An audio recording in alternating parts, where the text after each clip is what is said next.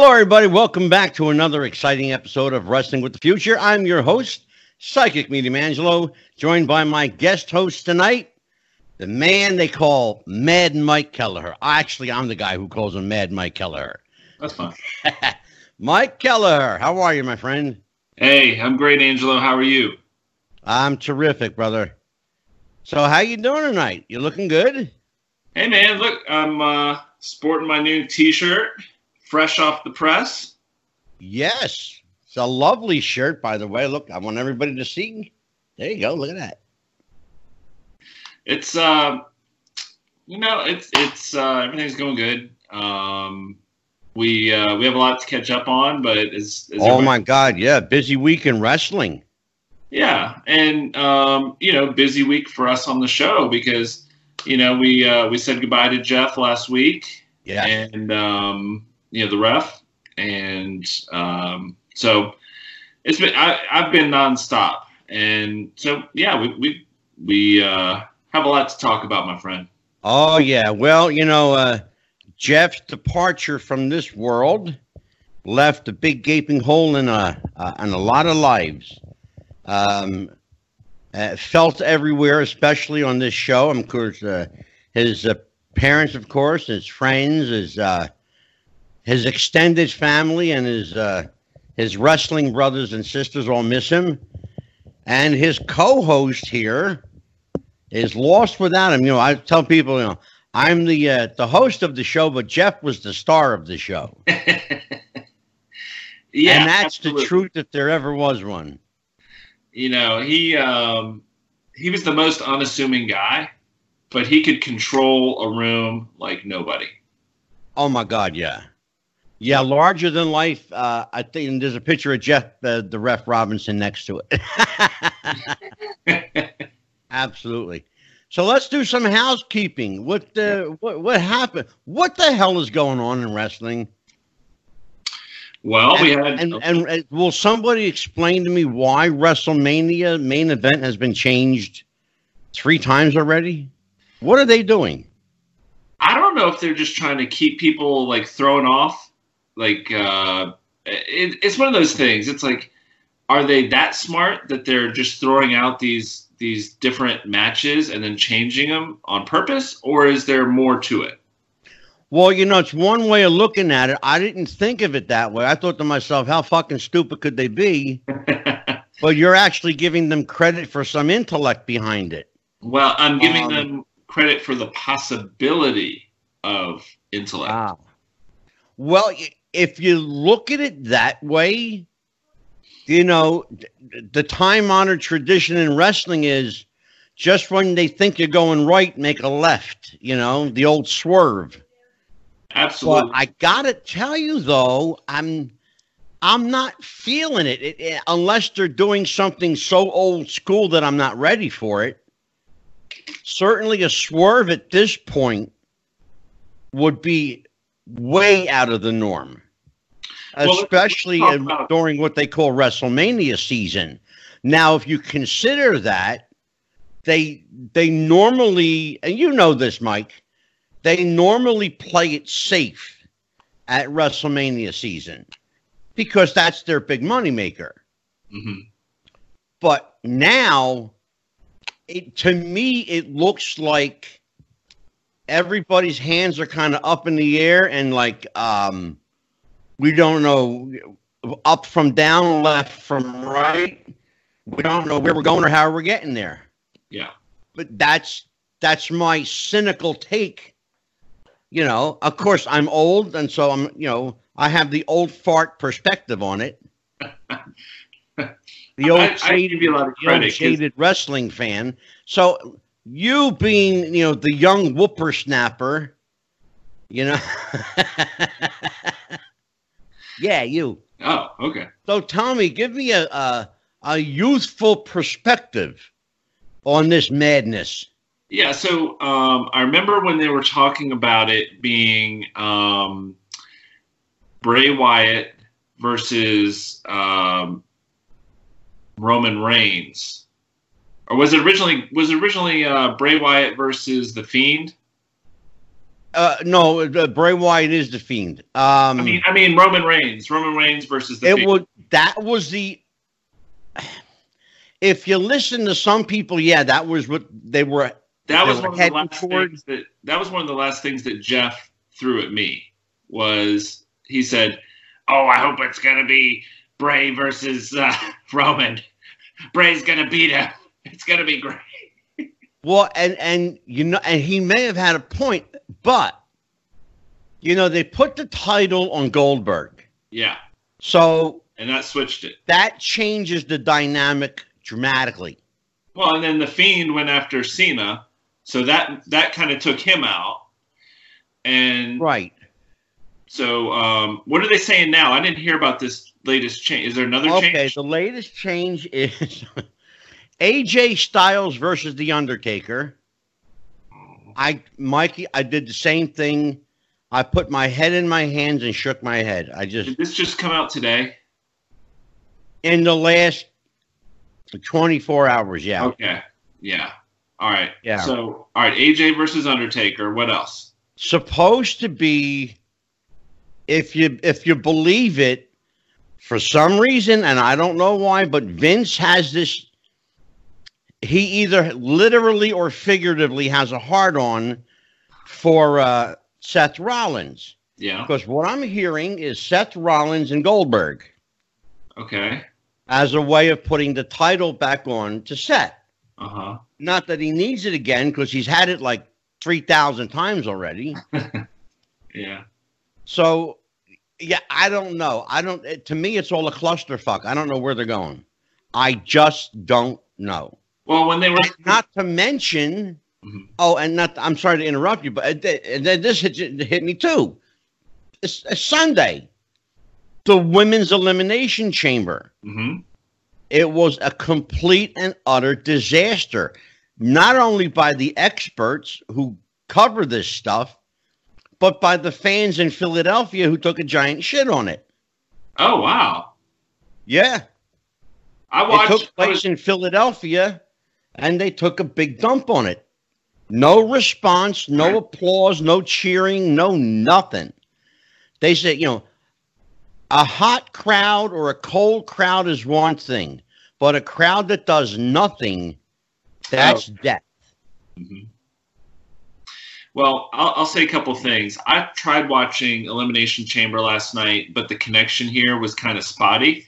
So I know, like, I was able to watch about half of the women's Elimination Chamber match, and then Yeah. bits and pieces of the other ones. Um, but overall, uh, and I want to go back to the the uh, WrestleMania um, subjects in a second, but overall, I was very underwhelmed with the Elimination Chamber pay per view. From what I saw, I'm, I'm willing to give it a, a, a, a second chance when I can actually watch it. And um, Yeah. But I Well, I, I, let me break the news to you, Mike Kelleher. yeah It doesn't get any better. okay well It, yeah, and that's that's the problem, bro. it uh-huh. does it doesn't get any better. Well, I um, you know, going back to the WrestleMania stuff, when they were talking about Goldberg coming back and and he won the strap from Bray, and then it was going to be uh, Roman and Goldberg uh, at WrestleMania, and then Cena versus the Fiend. Like th- I have I have a couple of issues with those matches number one, bringing Goldberg back for anything at this point is such a dumb move. Um, unless he's move. gonna, unless he's going to make another run for a period of time, but like he's not. He's really not. He's gonna. He's 56 years old. I know that's what I'm saying. But that's my point. Is he is not going to do that. So Yeah. um, I'm not saying. Yeah. So when I said bringing him back, I didn't make that. I don't want you to think that. I think they're bringing him back. I have no illusion that they're not bringing him back on a full time or even extended part time basis. But it's just so silly. Like, and then um, at, at this point in his career, Mike, it doesn't make sense. No, and he's not. He's not going to contribute to any storylines or anything. Now, what they could do is, uh, what if they bring him in as a, a manager or some sort of mentor to somebody, and he could still be he could be like a Ric Flair was in his late years of his career. Funny you should say that because Bully Ray Dudley on the uh, podcast Busted Open suggested exactly that. Hey, great minds think alike. Bully Ray actually suggested that he would be perfect as a manager. Yeah. He could get he could do a squash here and there and Exactly. interfere. I mean, he's still in fairly good shape. oh yeah. You know, his body lost a lot of mass, but he's not 30 years old anymore. You know, you, you're talking about he- at the height of his career was 25 years ago. Yeah. Which is insane. Well, uh, yeah, but I mean, you think about a guy being 30 and he's 56 now. It's 25, 25, 26 years now has passed. You know, nature doesn't stop for anybody. No. You know, and you can only spend, I don't care how much time you spend in the gym, there's only so much muscle you can build. Well, know? you seem to have found the fountain of youth, so maybe you could share it with the rest of us. No, this is just makeup. Oh, okay. Okay. Well, you know, I want to say one thing real quick. So, um, Cena and the Fiend, like that does nothing for me either. Is Cena going to come back on a regular basis, or is he just? No. Gonna, and that you you made the point. You exactly made the point. Is he going to come back? No, he doesn't want to. They're they're bringing back, and this is what bothers me, Mike. They're bringing back the old guard, and they do it every year at Mania. They've got a roster full of people at the main roster. They've got a whole crew of young rookies at NXT all of them trying to make their WrestleMania moment, right? Mm-hmm. And what do they do? They bring back people who have had their WrestleMania moments and then some. oh yeah. Shawn Michaels, The Undertaker, John Cena, uh, Stone Cold Steve Austin's coming back. What? Yeah. Uh, Why? Okay. Now Well, now look at that. Wait, it, it gets better. Okay. Randy Orton and Edge. Uh, well, we I WrestleMania saw match. I call that. I saw that coming. Okay. Edge is another guy. He was happily retired. He doesn't need the money. He doesn't need the money. He's very financially secure. He's very well off. The Why? accounting services of Angelo DeCipio. Exactly. I'll, I'll be happy to do his books for him. yeah. But here's the, here's the thing, though. Why are you going to bring back the same old old guard? For I, I hate to call them what they are, but they are the old guard.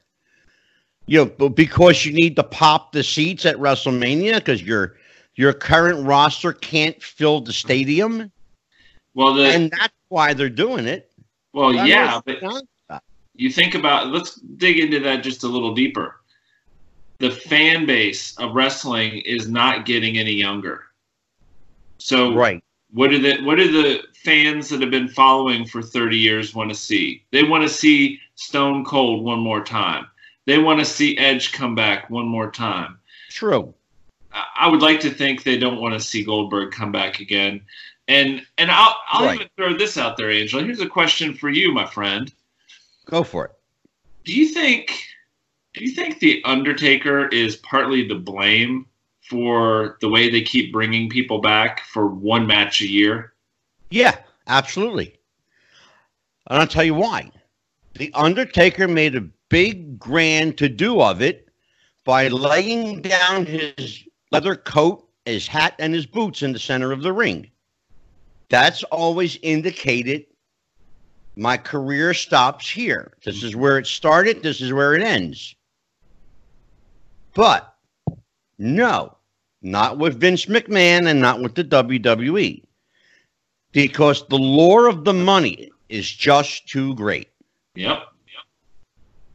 You know, I I can tell you that Mark Calaway does not need the money. Not hope- at all. I would hope not. I would hope not. But um Oh no, he he's he's he's probably got the first dime he ever made. well, I'll say this for his health and safety. Like, I just wish he would just ride off into the sunset and uh, You and everybody else. you know what you know. My, here's what I think should have happened. He should have lost to CM Punk, ended the streak, and then um, done right there. He did have a couple of good matches after that, like with Triple Yeah. H and I think Cena. But um, overall, like C- CM Punk Yeah. should have been the one to end the streak. Well, yeah, I, and I agree with you that why they chose Roman Reigns to do his you know, swan song, you know, alleged swan song, uh, was beyond me. I still don't understand it. And why go through all of that, you know, and indicate that your career's over when you came back the next year? Yeah. In fact, he came back in less than a year. you know, there's a uh, furniture store down here. It's called Haynes. All right, and every single week they have a sale, and it's like, this is our one time a year sale. Blah blah blah blah blah. Well, yeah, that day only comes around once a year. Exactly. You know, it's like WrestleMania. Okay, I'm retiring from this WrestleMania, and then I'll work the next one. Yeah. Yeah. Well, they they should have kept him retired. I mean, for his sake and for the sake of the business. I mean, he's he's not going to be. He, he And that's got Vince McMahon. putting out is not going to get any better. Yeah, and it's got that's got Vince McMahon written all over it. Yeah.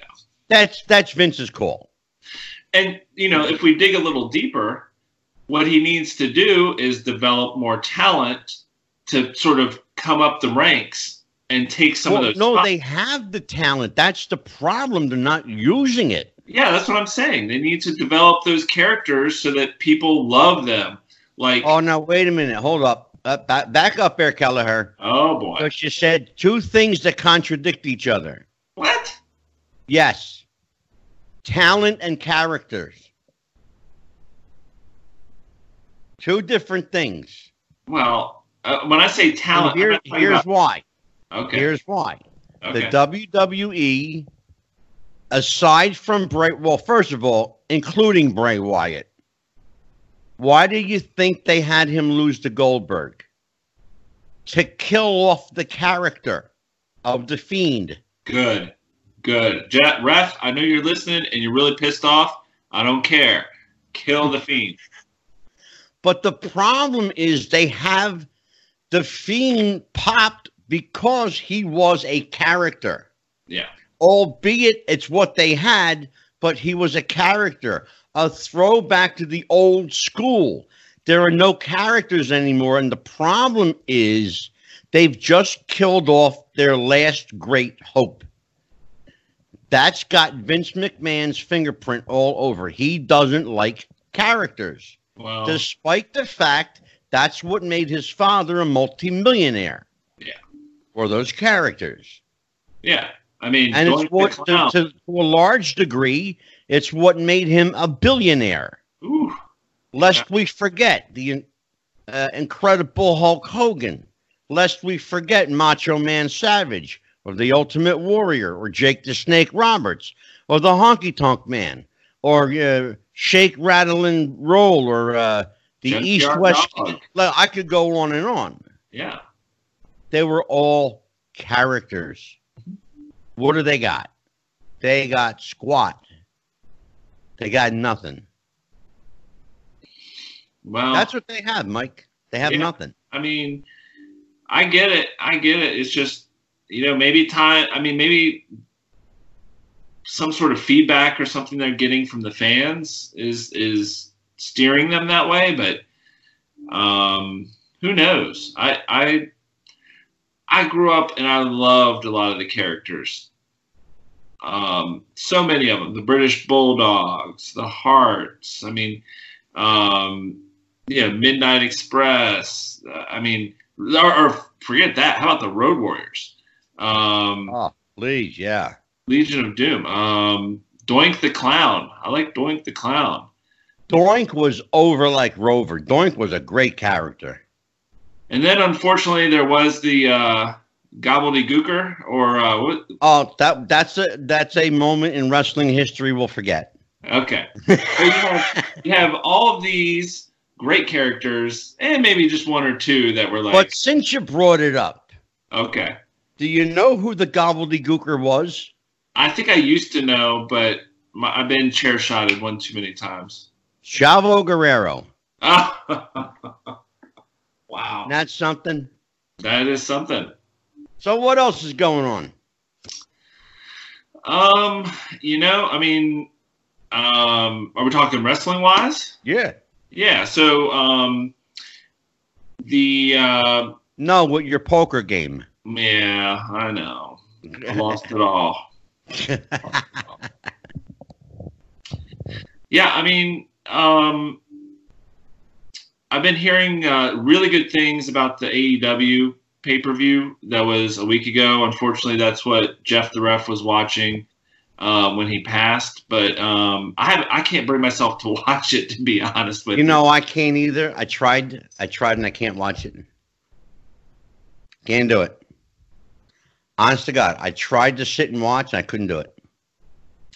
You know, so going off of the reaction of people that I know that saw it, Yeah. there were there were uh, two matches I think that were uh, head and shoulders above the rest, um, and I will have those names for you. I, I'm blanking right now, but I'll, they'll pop back in. Well, they're telling me Cody Rhodes and MJF was Okay. a classic, and uh, Chris Jericho, Jon Moxley. yeah, and uh, there was a tag match that was mentioned too. Oh, uh, yeah, Kenny Omega and uh, Hangman Adam Page against Yeah, the Young hey. Bucks. yep, that was it. That was Yeah, and uh, Omega and Page uh, retained their title. Okay. Great, uh, great showing. Uh, a great cohesive unit. They work well together. Um, it was nice to see Jon Moxley finally get a, a title strap around him.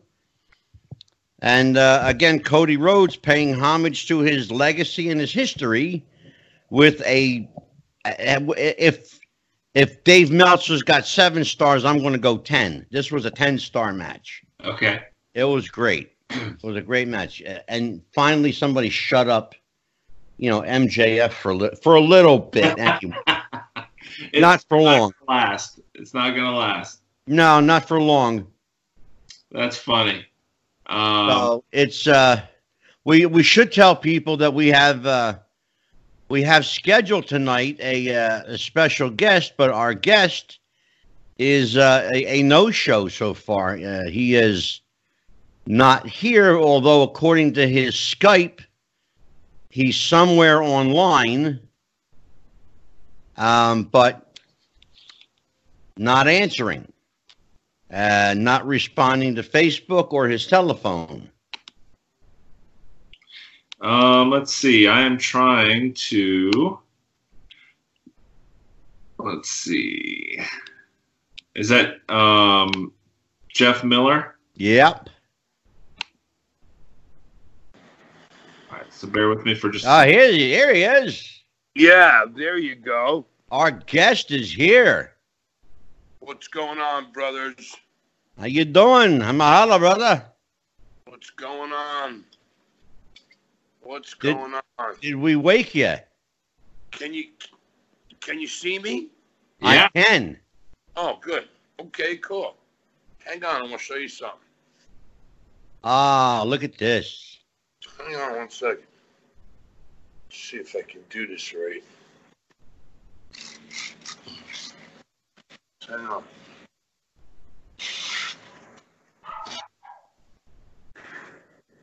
The suspense is getting to me. Hang on. Oh my God. Oh, Right out That- there is Pearl, Pearl Harbor. Oh wow. that is absolutely breathtaking, Jeff. That's the uh, the Wailua Mountains. That is amazing. We have with us tonight our special guest. We were just telling people that our guest was a no show, and here he shows. This is beautiful.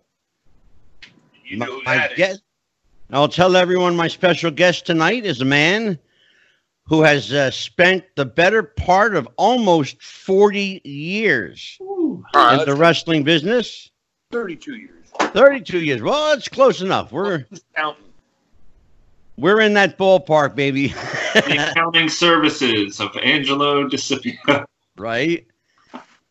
So, Known worldwide as the Metal Maniac, my guest is Jeff Miller, who has wrestled for virtually every company there is and uh, has made a name for himself as somewhat of a legend on the independent circuit, traveling the country, traveling the world with his uh, friend, his partner, a guy he was married to for many, many years, Superfly Jimmy Snuka. it's exactly right. So, how you doing, my friend? Uh oh. Um, you know, just hitting the gym or doing the you don't want to, you know, you don't want to, you know, not work out. Right. and you know, you know the beach, and you know, I'm, I'm, I'm working a job now, but you know, 2018, 2017, 2018, I was up there. I came back up and uh, worked a bunch for a bunch of companies and had some fun. And uh, you know, you know, it's, that was you know, uh, you know, your in your body, you know, you gotta kind of be careful because you know I'm 56 now, I'm not 26 anymore. Right. So you gotta, you know, you gotta really just, you gotta do, you gotta do it right. Yeah. I went up. I had a good time. I seen the boys. Uh, met a lot of these young kids. They're very talented, and uh, like Matthias Glass and Kenny Bengal and uh, Sonny Kiss, um, uh, the Meadowlands Monster. Holy cannolis! Have you seen Yeah. Oh, yeah, sure. Good guy. Good Yeah. guy. He's the next. He's going to be the next big thing. I mean, the guy's big. Yeah, he's uh, uh, Jeff is referring to uh, Lou Bruno. Yeah. Uh, Lou Bruno is a uh, uh, a, a le- legit seven footer Yep. uh, that that tips about 340, 350. He's literally a giant of a guy. Yeah, he's like 340, but he's, he looks slim. I know, and he can move. Yeah, he can move. He can jump off the top out the, into the audience, and he's crazy. Yeah. You know, Jeff, we were before you joined us, we were talking about you know guys that are uh, working past their prime, and we mentioned uh, you know the Undertaker, Bill Goldberg, uh, Stone Cold Steve Austin, uh, um, guys that they're bringing back for that WrestleMania pop. You've been around this business a long time. Aside from the financial interest, what reason do they need to bring these guys back? well, I, I think. Listen, I think uh, any work that they're doing is is positive because they're they're killed. They've look, they've just killed the business, you know. And people complain, oh, the Undertaker's over the hill. First of all, the Undertaker's seven foot, and he's a tough bastard. And he, you know, he, he's definitely not been uh, known to keep quiet in any way, shape, or form. Although he's really super nice, so you know, he can walk right up to you and knock your teeth out. Really doesn't give a shit what you think, how you feel. Uh, Stone Cold's got to come back. They have nobody, and they've ruined it. And the reason why they've ruined it is because I'll tell you exactly why they ruined it. You're in the locker room. This is what you're doing. Do this, you do that, and you do this, and you do that, and you do this, and here it is on the paper. Yeah, exactly. Just like when Stone Cold left that one time, he said, Triple H, you're married to the company. I'm not. I'm not having some 17 year old kid who's never taken a bump tell me tackle drop down, hip toss, two arm drags, drop kick over the top, jump over the top rope down to the floor. What are you talking about? Jump over the top rope down to the floor. You can't tie your shoes.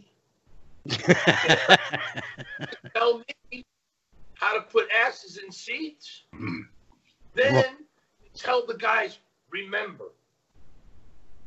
Remember, you're going to say this, that, this, that, this, and that. yeah. You got to know who you're wrestling, where you're wrestling, what time the doors open, what time the the bell time starts. You know, six thirty doors open, seven thirty bell time. You're going to see this Yeah. one. You're going to that one. You're going to see this one, and then you're going to see this guy that I'm wrestling, who's excellent, excellent, excellent, excellent. But I'm going because you build a guy up and then you slice. Exactly. The premise of the business is to build the guy up and then to slice. And Jeff, you're you're talking about Don't do it. no, Jeff, you're talking about something that I harp on a lot on this show, and Mike will tell you, uh, it's the lost art of psychology. They don't know psychology anymore. Look, I said to these, I said to a couple young kids who were willing to listen. Like Matthias Glass was willing to listen. Um, a few kids really willing to listen. But 99% say, oh, that type of wrestling is dead. I'm like, okay, it's dead. So the next day, I'm t- I, I, I'm literally in the locker room. They're telling me that's dead. So the next day, I'm working with this young kid. He's got like, he's got maybe five matches under his belt. So I said to him, okay, listen, um, just what you do at the beginning. When the time is right, throw me off the top. Do your thing. Go home. And he goes, "That's all you're going to tell me?" I go, "Yeah, why?" He goes, "Well, don't you want to?" I said, "No." I said, well, "I'll tell you what to do out there." He goes, "You're going to tell me what to do out there?" Call it in the ring. I said, I said, why you never did that? He goes, well, I've only had five matches. I said, well, that's okay because I know what I'm doing. I'll take care of you. Um, no problem. He said, well, my mother's out there. I said, good. Where's she sitting? Well, right in the front of it. I said, don't worry, she'll see you. So, so I told him, I said, look, you know, all you got to do, if you don't, I said, if you don't get your, I, I said, I'm going to set you up on the microphone. So when you come out, they'll be ready. If you don't do what you're supposed to do, I'm going to hand you a hot ball yeah. If you fumble or you don't run with the ball and score, that's up to you. Yeah. Exactly like- right. I can bring a horse to the water, but I can't jump and hang on a 2,000 pound, 3,000 pound horse and pull his head down to the water. I can't do that. Exactly. So you have to run with the ball. So that's what I did. I got out there. I got on the microphone. Shut your mouths and pay attention, you fat dummy. This is the Metal Maniac. I've never seen so many ugly people in one spot. I've seen lettuce. Hey, Chubby in the fat row, you got more rolls than a German bakery. I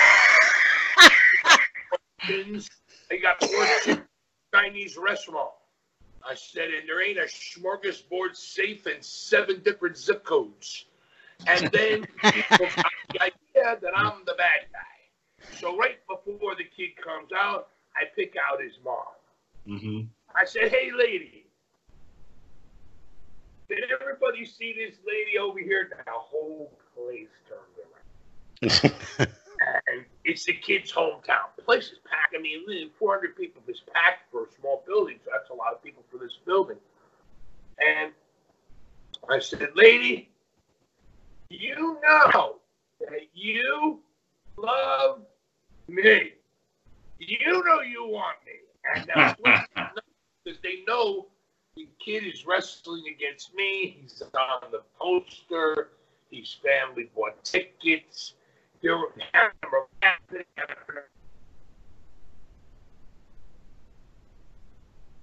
Oh no! Choo! Come on. Oh god, Jeff froze up. Uh oh. I didn't think it snowed in Hawaii. Ah, Jeff.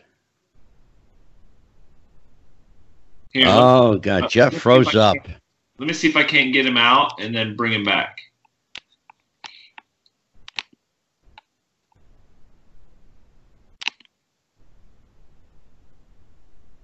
All right, so he no longer has a green dot, so I'm guessing he is uh, having some technical difficulties. Ah, okay. So All right. well, let's see if we can't get him back in a minute. But um, Yeah. you know, I uh, Oh yeah, we got him. We got him. oh, you got him? Yep, we got him. Okay, Yeah, he's coming in now. okay.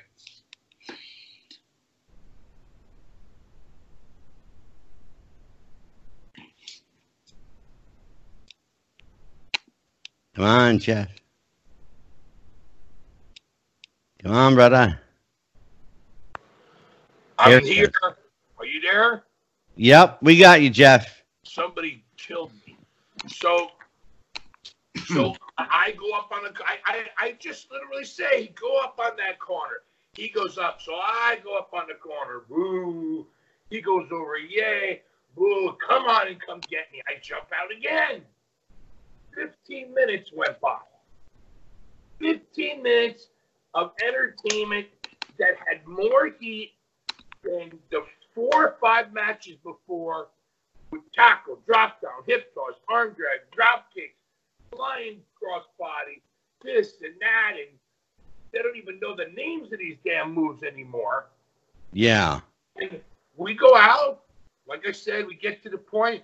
Now it's time to get some heat, and I just kept working them over, kept giving them little hope spots, little hope spots, bring the people up down. Bring Yeah. people down.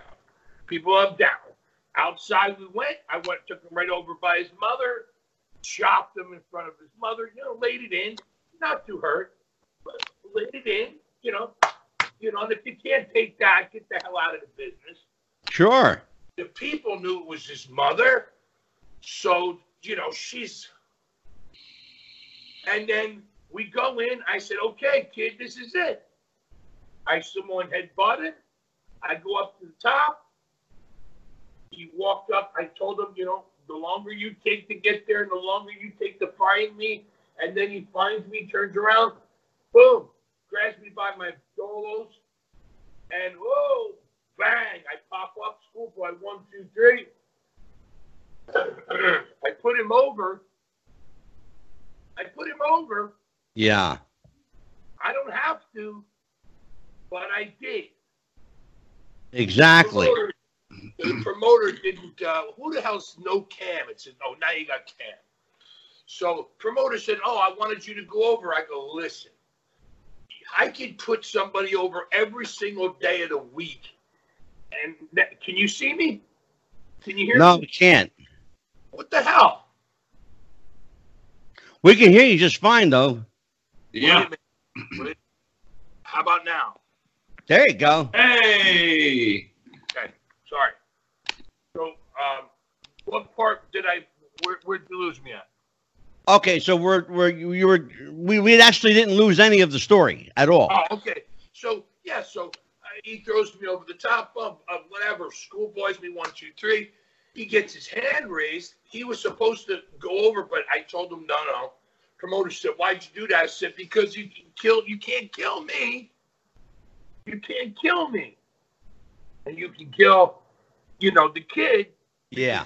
Baby face, but you can't kill me."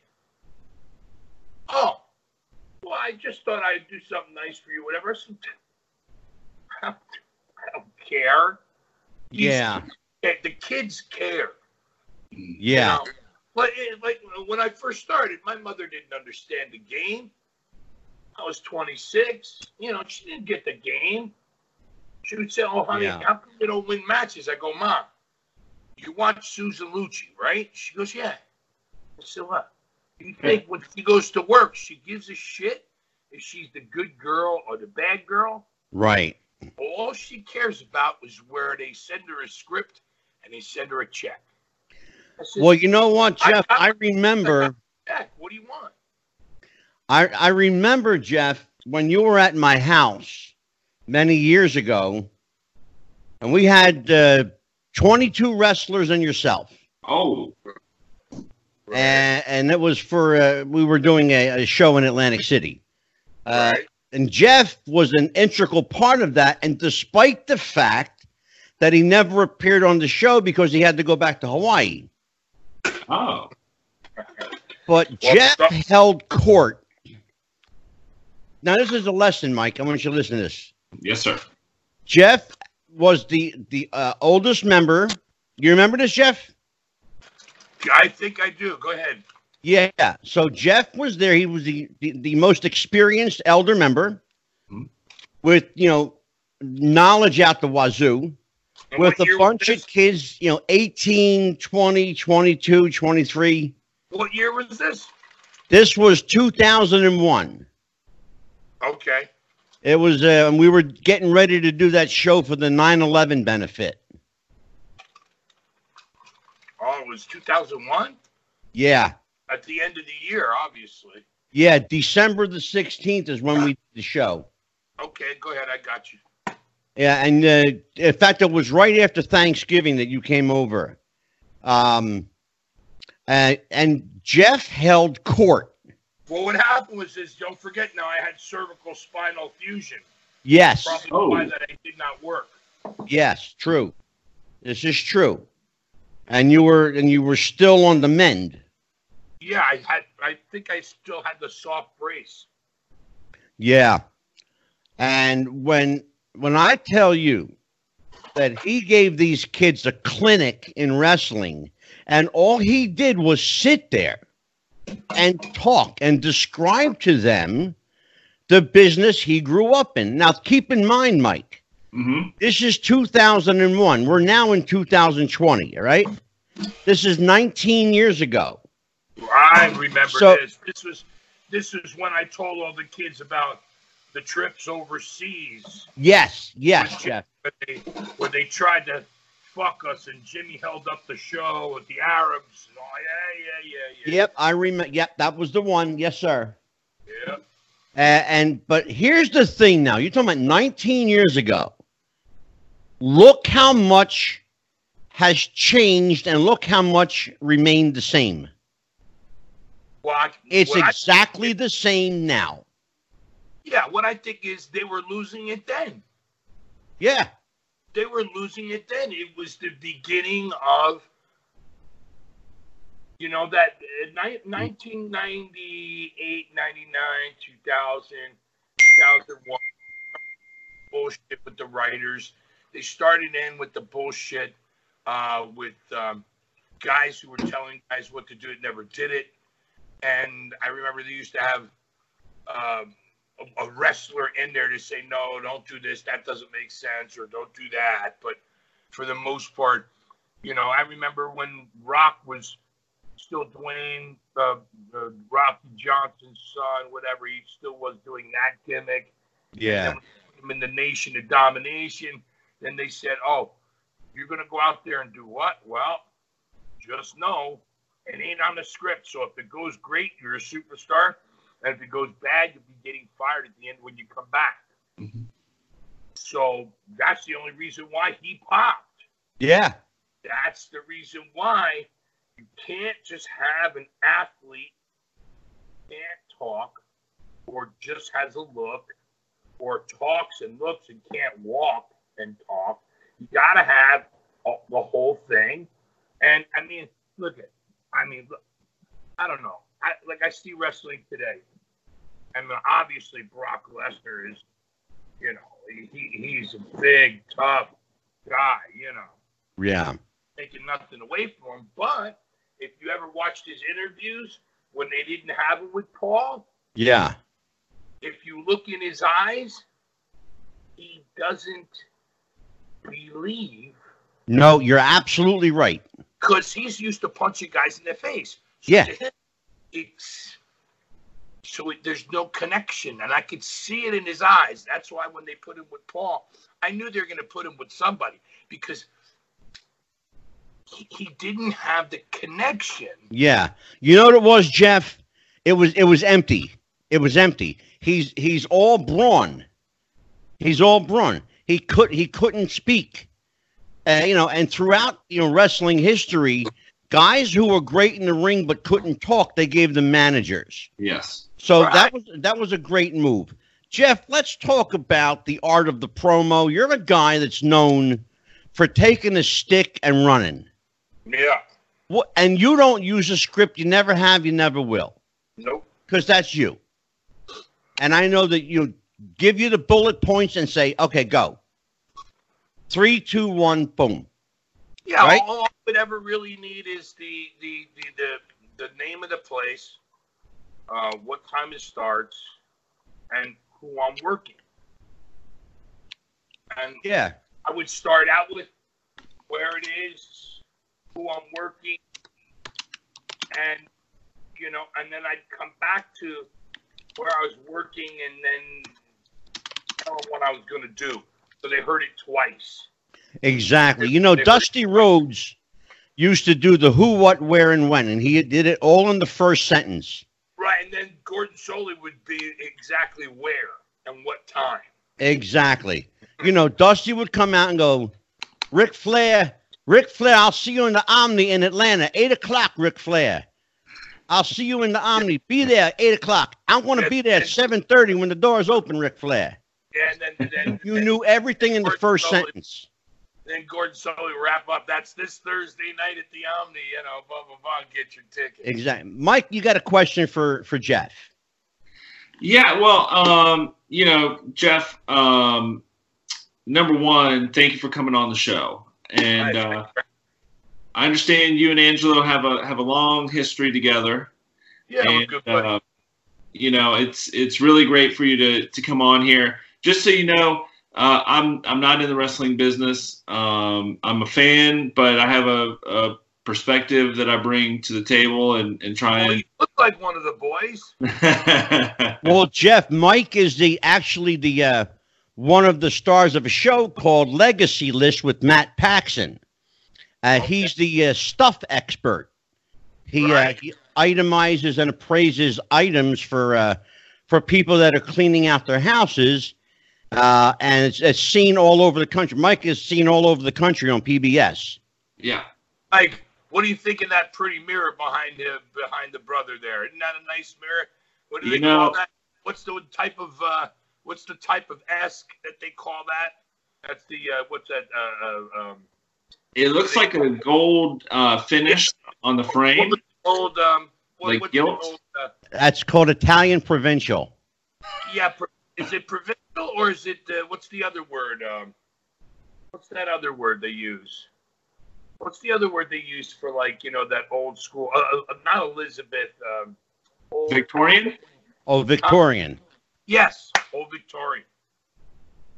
Yeah, Yeah. I don't know. I, it, Look I love it because his wife. He's got the beard. He's ready to get in the ring, and he doesn't know about old Victorian, brother. Get it right. the- yeah, I'll tell See you. that?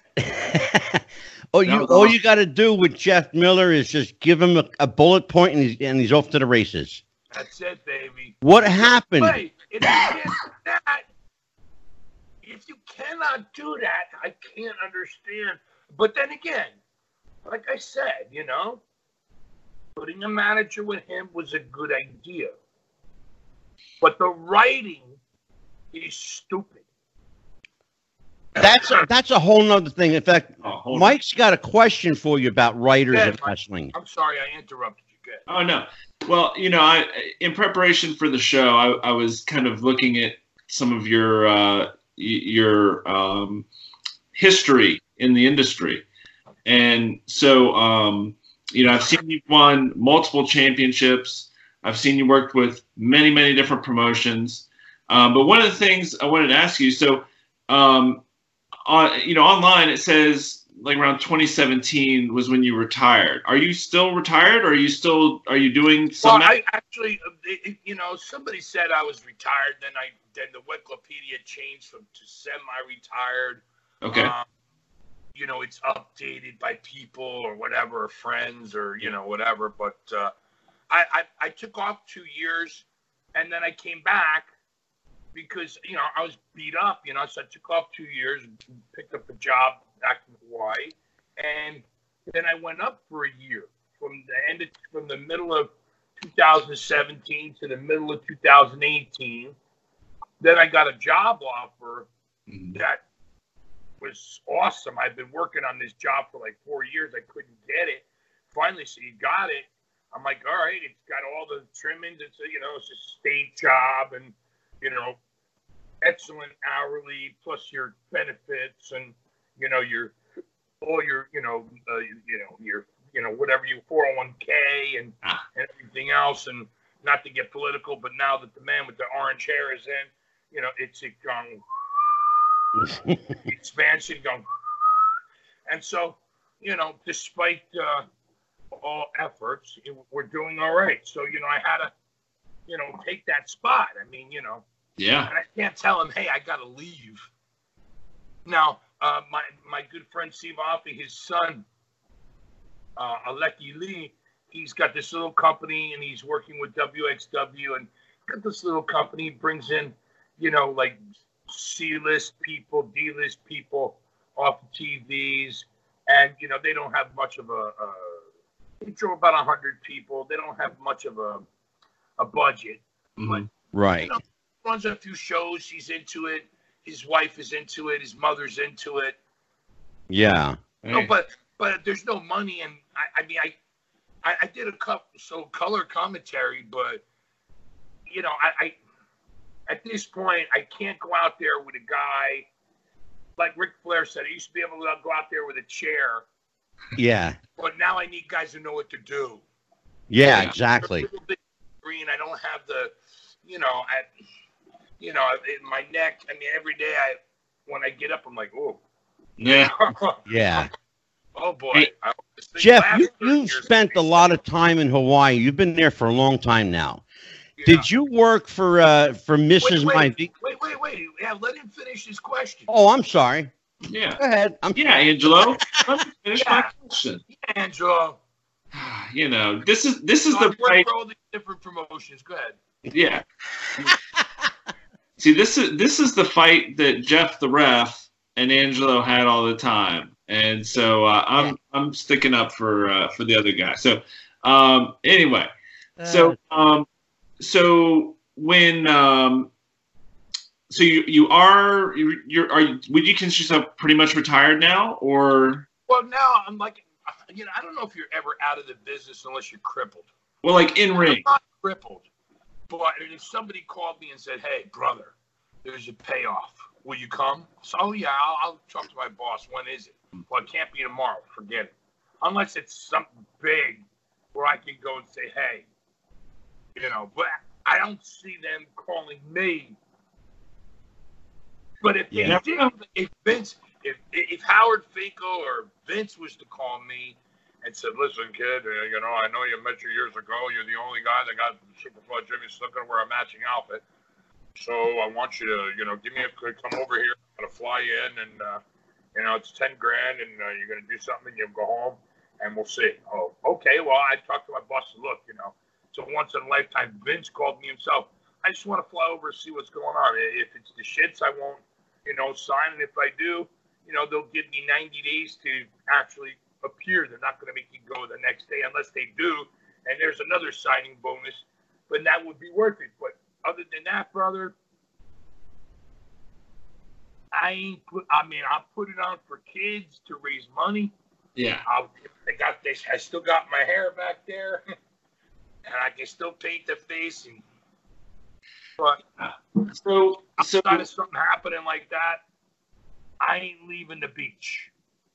Exactly. So, couple a couple of things here. So, from my perspective, I always like to learn what it was that got you into wrestling as a fan, and then, excuse me, what made you take that leap to get in the ring? Well, I was in the music business. Uh, Are you a musician? Oh yeah, I, I graduated Berklee School of Music. Wow. I could play bass. I could play the guitar. I could play the piano. He's good too. He's real read, good. Sight read. Um, um, I can. I'm a bass player, but Yeah, bass player too. Really, that's my thing. But I was a big. Uh, uh, I grew up learning. Well, at first I learned with Kiss. Then when then I went to Zeppelin, and then when I heard Geddy Lee, I went to Rush. But I was already listening to Yes. So those are my four bands that really yeah. so I mean, it, I mean, you, I, I mean, I could play some Stones from the radio, but I never sat and learned it. Yeah. But if you ask me to play, you know, uh, Rush Hemispheres front to back with the record, I could do that, Woo. and just tr- turn up the stereo and turn off the bass. Yeah. And you'll then, fill it in. Then I can.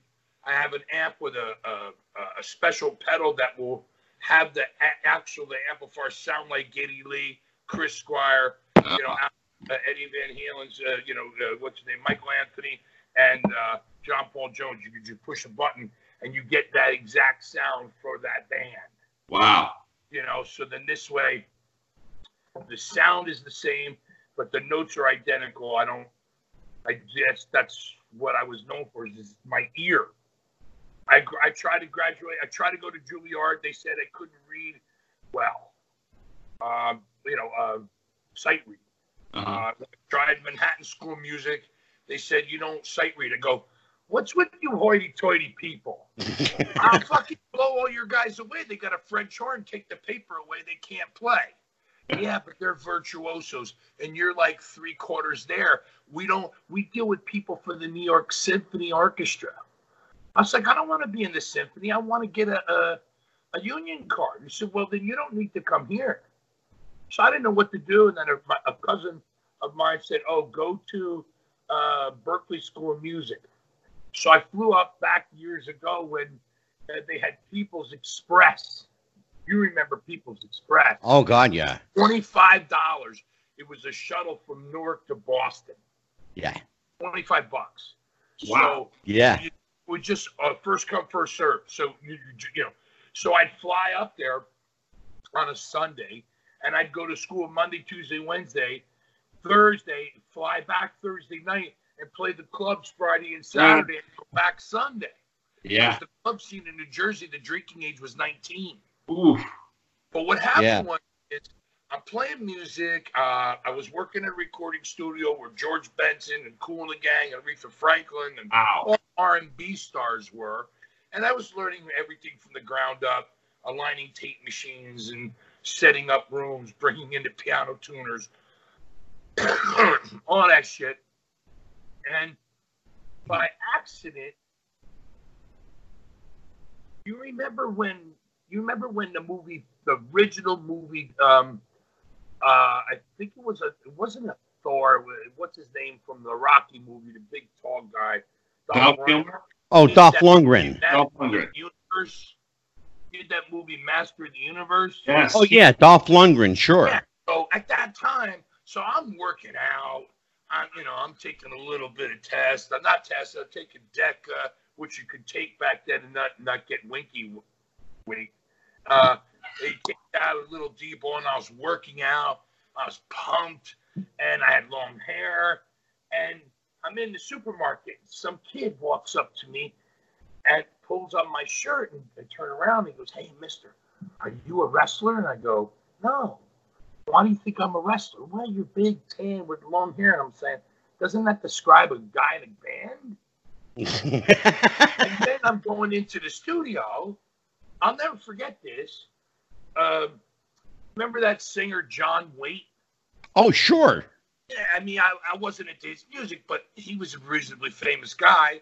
And I came into the room, and he goes, "Hey, Jeff," I says, "You know, you really look like the Masters of the Universe. You know, you should look like a wrestler."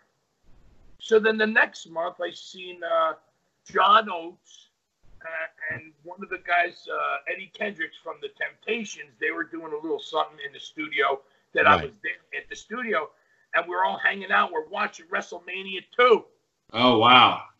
and and- and John Oates, you know, you don't see his ear because he's got long hair, but he's got a cauliflower ear. And so we were talking. He says, "Bro, you look exactly like these guys, and your voice. You should do this." I'm saying to myself, "Bro, you heard me play the bass." He goes, "Yeah, but they got a million guys who can do that. You know, this is like Gene Simmons compared to a studio guy." There's only one Gene Simmons. There's a thousand studio guys. I thought he was crazy, and I looked into it. Drove to Connecticut. Um, there was a gym up there, and uh, uh, what's his name? Dr. D. David Schultz. What an asshole!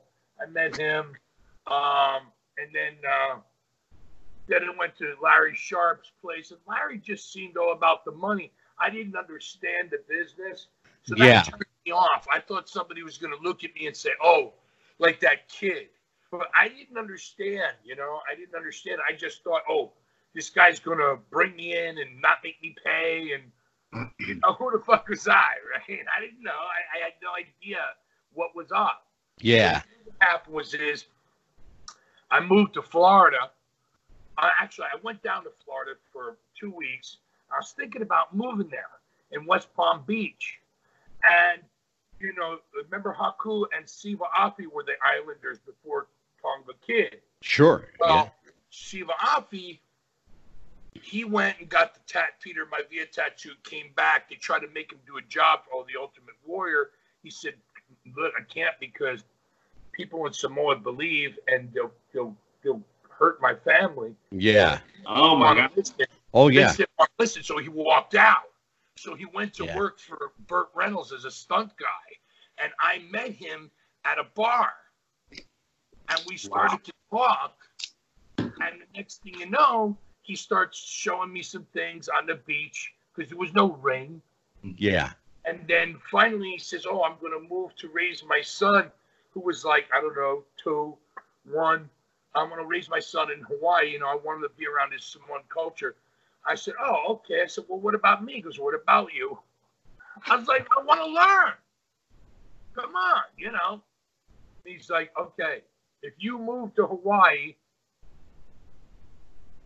I didn't hear anything else past there. I knew he said something. But when he said, Well, if you move to Hawaii, and I went, exactly. went home. My cousin was a uh, uh, uh, an equi- a music musical equipment broker, Okay. and he used to rent out all my PA system to Joan Jett when she played the clubs. This is before Yeah. she really cracked. This is before Joan Jett really cracked. Okay. Twisted Sister and Zebra and White Tiger uh, and Prophet really ran the, the music scene in the Northeast. This is before their record deals and all that shit. Before Bon Jovi was thought of, it was a Yeah. band, a game. They were a Queen show. It was Bon Jovi's band without Bon Jovi, because really, you had to be able to sing Zeppelin, Rush, or Journey, and he couldn't do any. No, he could. He could. It's Those true. I'll tell you a story later about about Bon Jovi and his brother and all that from from you know CBS and all that. But um, uh, he, he, he said, "All right, move to Hawaii." So I called my cousin. He sold all the equipment in like two weeks. So I had like fifty grand in the bank. wow. I had a vet that was a 69 vet numbers matching. Sold that to uh, Corvette World in Pompano Beach, Florida for another 50. Wow. 69 with 18,000 miles on it. Original rubber. You can't buy rubber from the 60s No. and No. 80s. You buy rubbers from the 60s. They were it was gone already. It's like marble. You can't get you can't get a 40 year old uh, uh, Italian marble. I mean, maybe if somebody has some, but not to be milled. You're never going to find it. It doesn't exist anymore. It's gone. Yeah. It, has been sold. Been yeah. So, so all that's gone. I take this little acoustic guitar so I can keep my my mind. I didn't lose so I didn't lose my mind. And I flew to Hawaii. Okay. Got me a place to stay and two bartending jobs at a bar two doors down, another bar four doors down. and I got a moped, like a 50cc scooter, and I was in. I was going. He introduced me to King Curtis, who had a, a beat stand, right, and his son yeah. Rocky Abuda Dean or Buddha Singh, yeah, Buddha Singh, uh, put me on the. Uh, uh, he had a boat where he'd take the people out for an hour sail. So I would go work there, and then at nighttime make some cash, go back to sleep, go to the gym, and then go in to the bar and do bartending. And then Jimmy came in a couple times. Jimmy Snuka? Yeah, Jimmy Snuka came in a couple times. We smoked a couple of dubs, whatever. and then yeah, I met Muraco and stuff. And then finally, I was here maybe, I think it was maybe eight months. And I, I knew how to fall down and forward roll and hit the rope and uh, how to lock up, but I knew nothing else. Nothing. nothing. so I, Muraco says, "Hey, listen, you know, what are you gonna do?" I'm like, "What do you mean?" He's like, "You gotta go." I'm like, "Go? I just got here. Are you kidding me?" He's like, "No, no, no. You gotta go. If you want to get booked, you gotta go." So he said, "Oh, call Todd Gordon. Call this guy, Tommy D. Call that guy." Uh, yeah.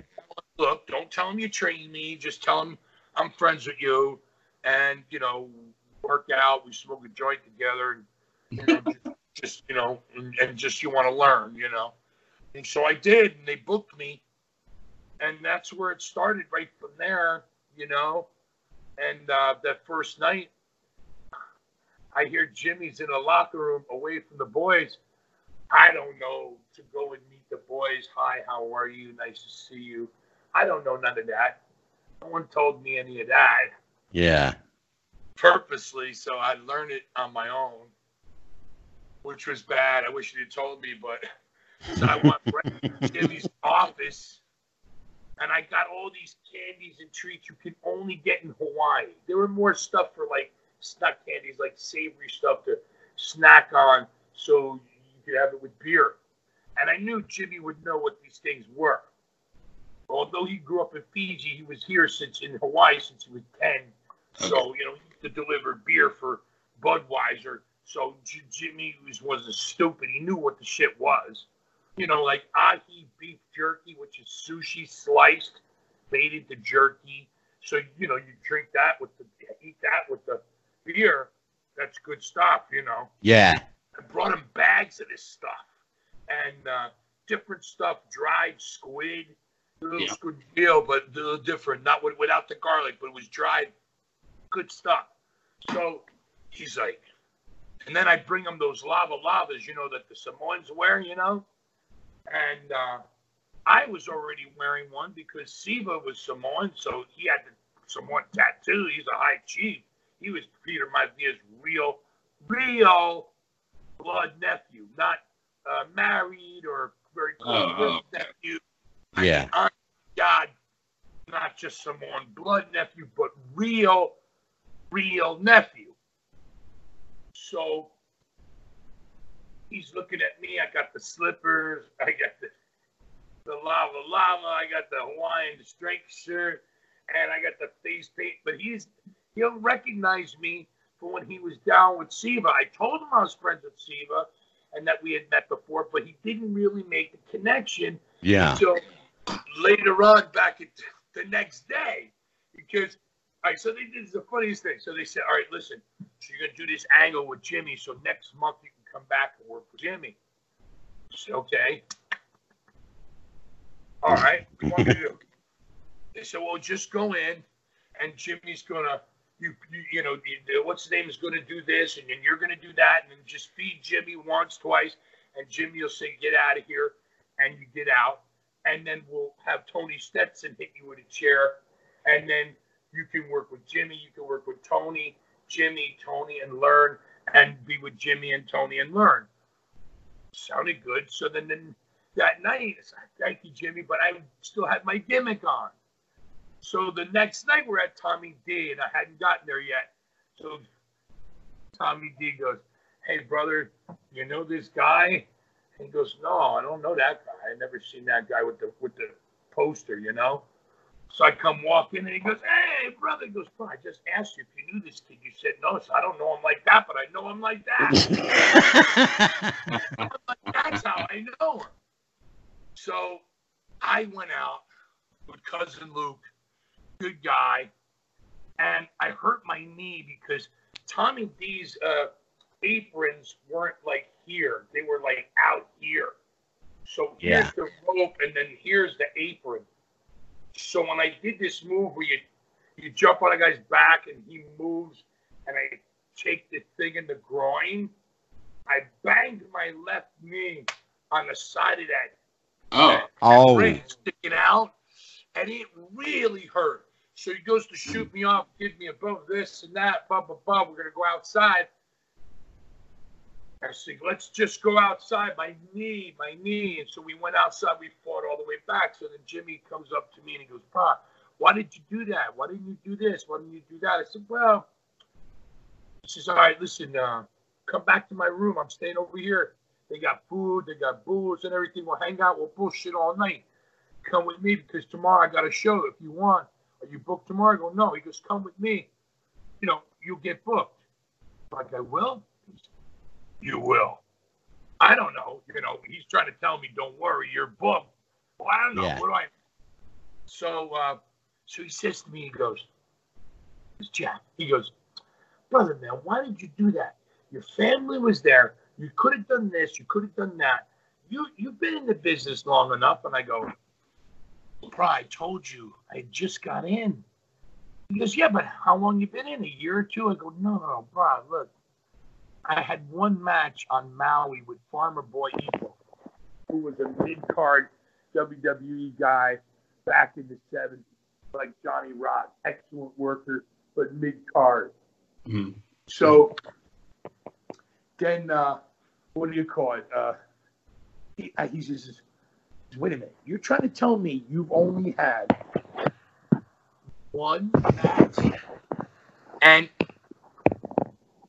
you're doing this and you're doing that and hitting the guy once and flexing and all this and yeah oh i see he says who taught you that i said well you and superstar billy graham and and and don those were my three guys you know, as a fan. Yeah. Superstar. Uh, then, then when Superstar lost, I did not believe that could happen, and I was finished with wrestling completely. and then when I saw Superstar about a year and a half, two years later, I go, "What the fuck happened to that guy?" then I heard about Don Muraco only because he was staying in Edison, New Jersey. My aunt lived down there, and I seen this massive tan monster walk out with two cases of Heineken under one arm. And I go, who the fuck was that? They said, that's a wrestler, Don Muraco. That fucker's as big as a friggin' house. Yeah, he is. I started to watch Don, and he was selling out the garden every month, every month, every month. So eventually, I went to the garden once to see him, and he came on you know, uh, mid card because that was when the main event came on, and then they had you know somebody else like Sheik and Patera later on, and and and I, it was an excellent night. Went with some girl, had a good time, you know, mm-hmm. and uh,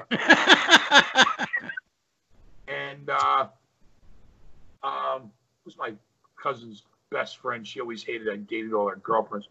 Um, that's another story for another triple X hour. Uh, yeah. And um, uh, and then I heard, I, I stopped watching for a little while, and then I heard about a guy beating up Backlund. Uh-huh. And I saw Jimmy and I go, oh man. And then I see him do the dive. And I see him do the belly flop. And once by the time he made the angle with Muraco, ripping the clothes off of him and then ending up,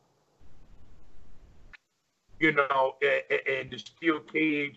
I was like third row center from the music business. I had connections to John Scher and, uh, well, that was New Jersey, and Ron Delsner out of New York, who was a promoter there. He didn't promote those shows, but he was the, the house promoter. So uh, right. I got in third row center, and I, I just couldn't believe my eyes, you know. And I was that that really just blew my mind, you know. And so you know that all culminated together into Jimmy saying to me, "This is the keynote. You ready?" We get to the hotel room, and he tells me, "Why did you do this? Why did you do that?" And you should know better. And in a few years, I'm like, no, Jimmy, I told you I just got in. I literally mean I just got in. And said to me, wait, you've only had one match and you can do this and that and this. Forget about everything else. He goes, kid, I'm going to tell you something. I've been doing this 25 years. He says, no one's ever fooled me. He's like, you weren't in there. If you were in there any longer, I would have figured it out. But because you were just in there, did one thing, you did one other thing, and then one last thing, and then you were out of the ring. You fooled me. Now I gotta help you. Now I gotta help you. Wow. So that's awesome. He says, Give me the phone. He says, No, Jimmy didn't read or write. I didn't know that. so he gives me this piece of paper from his wallet. He can count. Couldn't read or write, but he can count. Oh, yeah. Honest to God. Couldn't read, couldn't write, but he could count. Yeah, I knew Jimmy very well. So he says, call this number. Just tell him I want to talk to him. So I get on the phone, and the name is written down. I guess somebody wrote down the name. I didn't know who the man was, but the name on the paper was Angelo Savoldi. So I don't know. Oh, yeah. I said, hello, Mr. Savoldi. Yes, my name's Jeff Miller. I'm here with Jimmy Superfly Snuka. He'd like to talk to you, please. Can you hold? Yes, sir. I'll hold for Jimmy. This is my imitation of Jimmy talking to Joel Savoldi. Ready? He goes, Savoldi, look, listen, I got this kid. He's gonna bring me in. We're gonna go to the gym. Put them on all five, and put them with me. You hear me? With me on all five. And I hear, okay, Jimmy. All right, thank you very much. Okay, David, bye bye. Okay, thank you. And he looks up at me and he goes, Done. that was like swallowing a grand piano. For yeah. a young person, young into business, to walk in the first weekend, be plugged in with really the, the, one of the greatest, if not biggest, money makers to that time.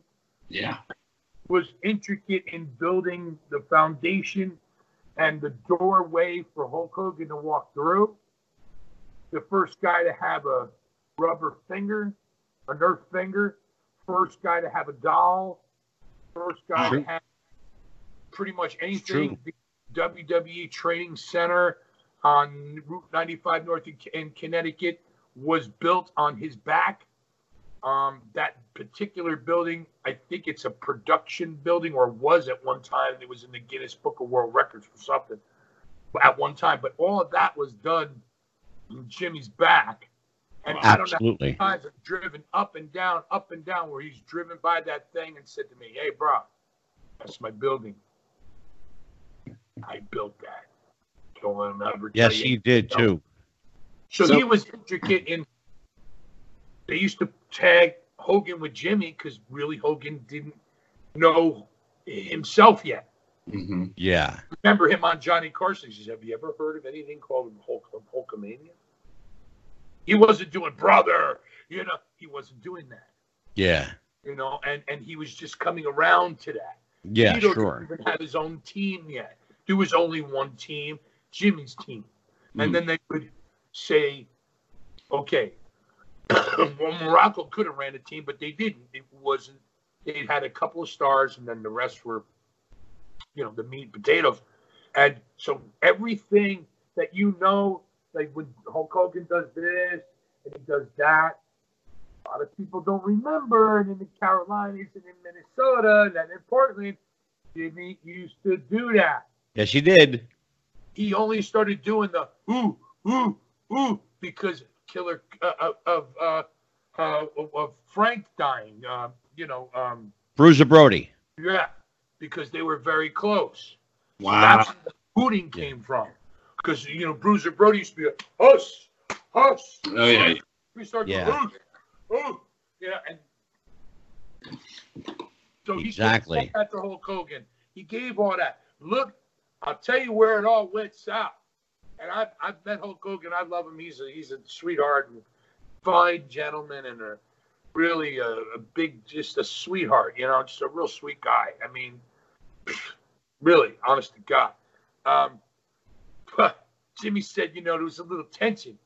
I'm like, why? Said, well, you know, I was just as big as him, physically, just not as tall. But, you know, I was gassed up and I was partying, I was this and that. And, you know, kind of made mention, hey, you know, Jimmy's kind of outshining me. I'm like, when was this? Boston Gardens. You see Muraco and Orton against Snuka and Hogan. Orton's got the the thing on his arm, the brace. Yeah. Uh, somewhere in the middle of the match, Hulk Hogan comes in for the save. No, Jimmy goes up to the top, cross bodies the both of them. No, Muraco. Muraco staggers back. Boom! He hits him in the head with the, the, the cast. Jimmy falls down to the floor and gaffed himself.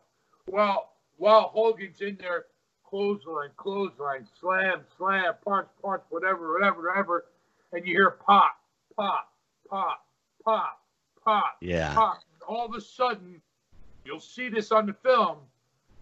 You hear pop, and everybody, including Hogan, turns around, and there's Jimmy on the top rope, gushing blood and flying cross bodies to both of them. Boom, they go down. Hogan's on top of them. One, two, three. They get their hand raised. But I, I my understanding from what Jimmy said is that, you know, Hulk said, hey, you know, it's kind of stealing my heat there, man, and that was not right because Jimmy was teaching him. And but this is when he was young. He didn't really know. He wasn't trying Yeah. to take rid of Jimmy, but Jimmy was on top and took that as like, hey, man, I'm teaching you how to be you Yeah. don't do that to me. That's not right. You know, I gotta eat too. You know. Yeah, But sure. that's the thing. Some guys like I just saw Tony Atlas talking about.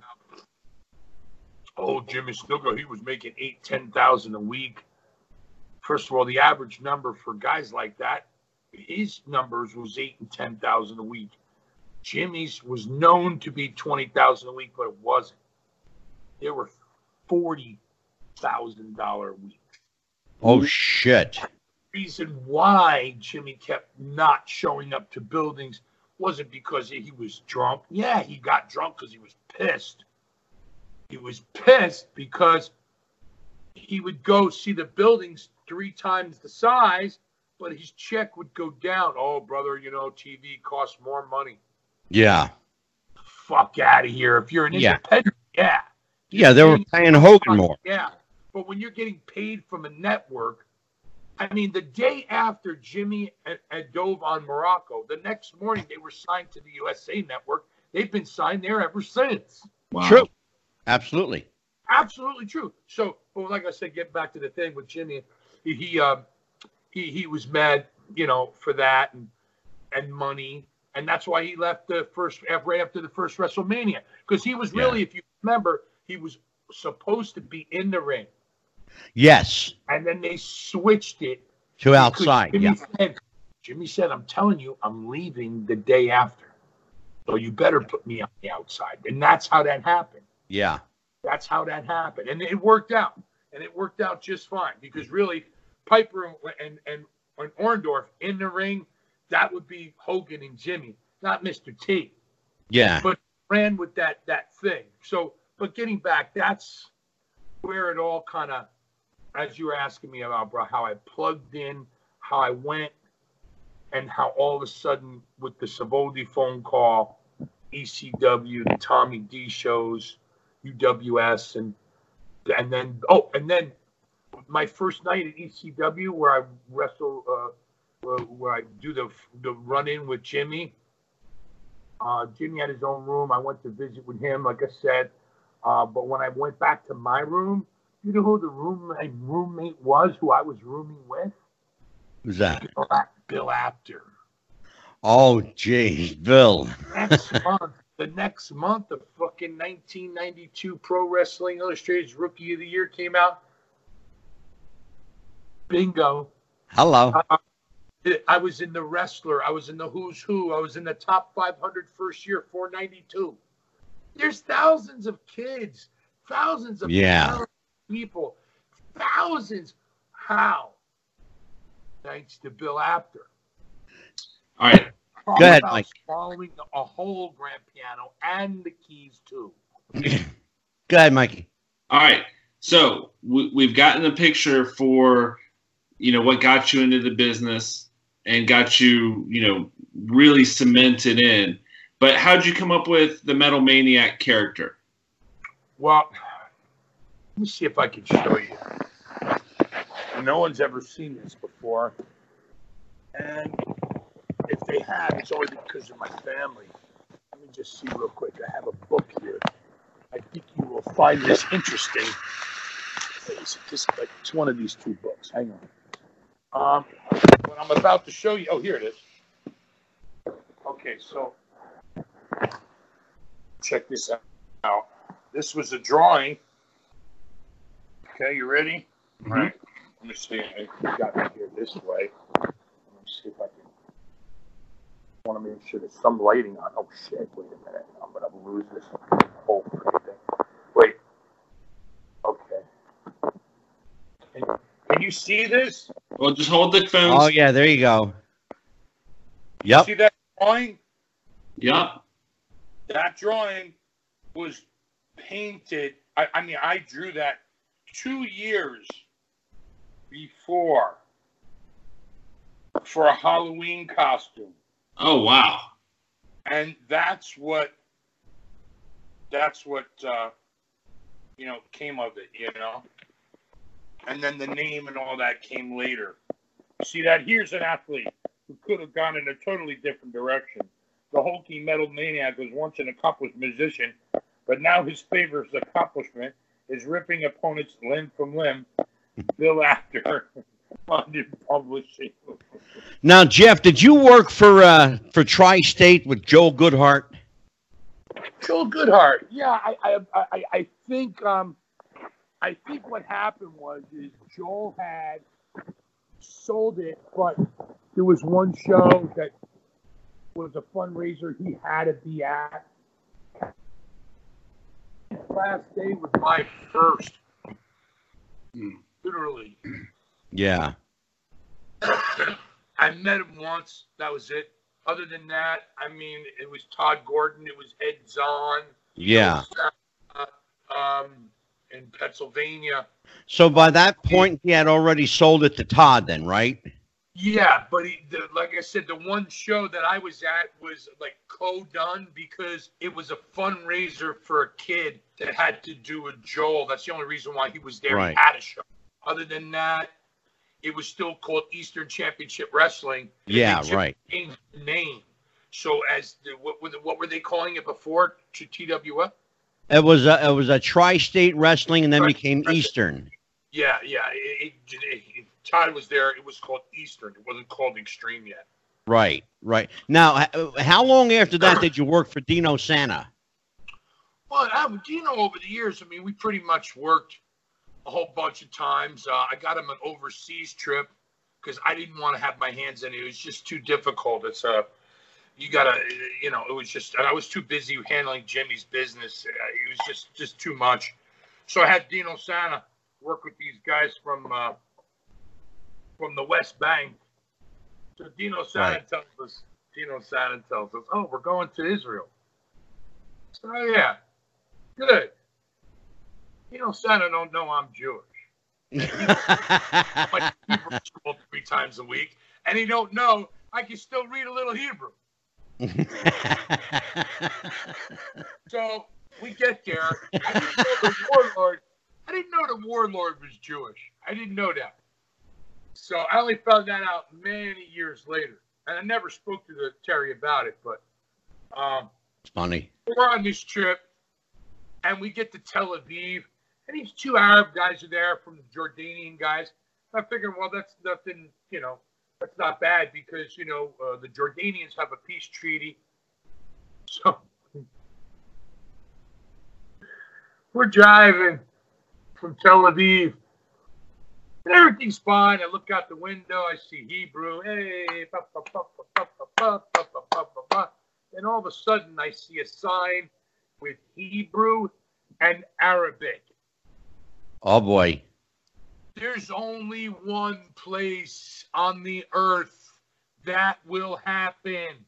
Palestine. Not in a passport. The Jews, they give you the piece of paper and they stamp it because they know there's certain countries that won't even let the symbol in or their ink in.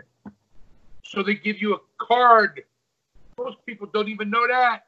Yeah. Well, I get over there and I see this and I'm like, Jimmy, something's wrong, bro. He goes, What? And my blood starts boiling. I'm like, bruh, something's wrong, man. And all of a sudden I go, There's a sign and there's no Hebrew. I jumped over Jimmy and he tried to grab me and missed me. That's how fast I flew past him. He, I was sitting on the window.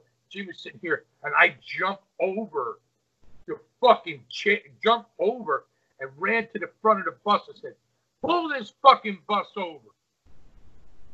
Fucking the warlord, fucking famous motherfuckers, you know, famous. I'm the only known name right? I'm the only known name. And I said to, I don't want to yell at the drivers, you know what I mean? Because they're, oh, I know them guys are always carrying. Yeah. Right? They always yeah. carry. It's their way. They don't carry knives, they carry guns. So oh, yeah. I don't yell at them. I stop the bus. I turn to Dino. I go, Where are we? He goes, Israel. The guys go, No, you're in the West Bank. Palestine. Technically, Palestine is a metaphor from the from the Bible. There really is no such thing. But right, yeah. This conversation, we'll call it Palestine. Yeah. But, the the West Bank, yeah. Hebron. It's the place in the news. You see the gun, the Israeli gunships coming in and all yeah. right, right up on top of the mountain is the Jewish settlements. It's not a settlement, they live there. They let them come in down in the valley. So them guys, the Arabs, they don't drink, they don't they smoke, but they don't drink and they don't smoke no weed. Yeah. I know the Jews, they drink, they smoke weed. I, I'm a Jew, but I can't say I'm a Jew, otherwise I'm gonna get killed. I know this. Siva Afi was on the trip, got Morocco, blah, blah, blah. They took us to Yasser Arafat's house, and he was outside. He had sod. The place is the land of sand and stone. He had sod. Sod. Shoot me in the head now. He had sod. If I had any balls, I would have set him on fire. which I obviously I didn't have any balls. So, uh, freaking, uh, I, I, I mean, I, I, it blew me away. It just blew It's me amazing. On Saturday, he actually got us all the way there to go to the West Bank. So that we had no smoke, we had no drink. I said to the guys, "L- l- "Let me take care of this." So I go to the one of these guys. You gotta let me borrow the car. Gotta let me borrow the car. Where you gonna go? We go up to the settlement. Oh, you shouldn't go. Don't worry about it. I'm American. Just, just, just give it to me. So I drive up. Brother, I get about halfway up, and a steel thing comes up out of the ground like, I hit the brakes. I said, "Whoa, take it easy, buddies. Take it easy. I'm an American. I'm a Jew. I'm a Jew." I haolam v'yisrael." Oh, they start. Oh, okay, okay. Look, look, American. He said, American. And look down here where it says the office, Honolulu. I'm from Hawaii. I'm a Jewish kid.